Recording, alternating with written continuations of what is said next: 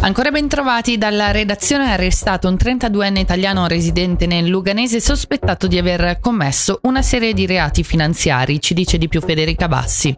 La comunicazione dell'arresto è giunta questa mattina dal Ministero Pubblico e dalla Polizia Cantonale, che fanno sapere di aver arrestato negli scorsi giorni un trentaduenne sospettato di aver truffato una moltitudine di persone per ingenti somme di denaro, promettendo interessi tra il quattordici e il trentacinque per cento.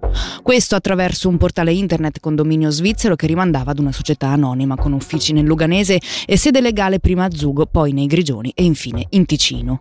Dall'inchiesta è invece emerso che l'uomo ha sfruttato i valori patrimoniali per garantire a se stesso uno stile di vita costoso e per remunerare gli interessi di precedenti creditori.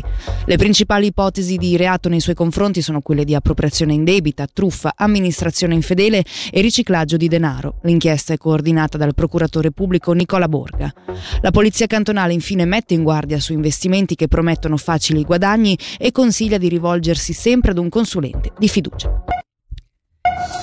Denunciato un camionista ieri al centro di controllo veicoli pesanti di Giornico per guida in stato di ebbrezza. Si tratta di un quarantaduenne bielorusso autista di professione che si trovava alla guida di un veicolo pesante immatricolato in Lituania, proveniente dall'Italia e diretto alla Francia. L'uomo è stato denunciato al Ministero Pubblico per grave infrazione alla legge federale sulla circolazione stradale e guida in stato di ebbrezza. Gli è stato inoltre impedito di proseguire il viaggio. Sinistra e Verdi di Balerna sporgono denuncia contro alcuni commenti social a margine della visita della consigliera federale Baume-Schneider sui richiedenti l'asilo a Chiasso, evocando i fatti avvenuti nel duemilaquattro a Balerna quando ignoti spararono contro una carovana di nomadi. Questa mattina i due partiti hanno inoltrato una raccomandata al procuratore generale Andrea Pagani.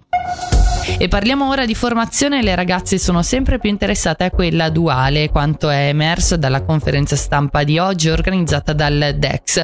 Nel complesso il numero di nuovi contratti di apprendistato sottoscritti nel duemilaventitré è in linea con gli ultimi due anni ed è superiore ai livelli precedenti il duemiladiciannove. Ora le previsioni del tempo. Oggi è abbastanza soleggiato con temperature fino a quattordici gradi.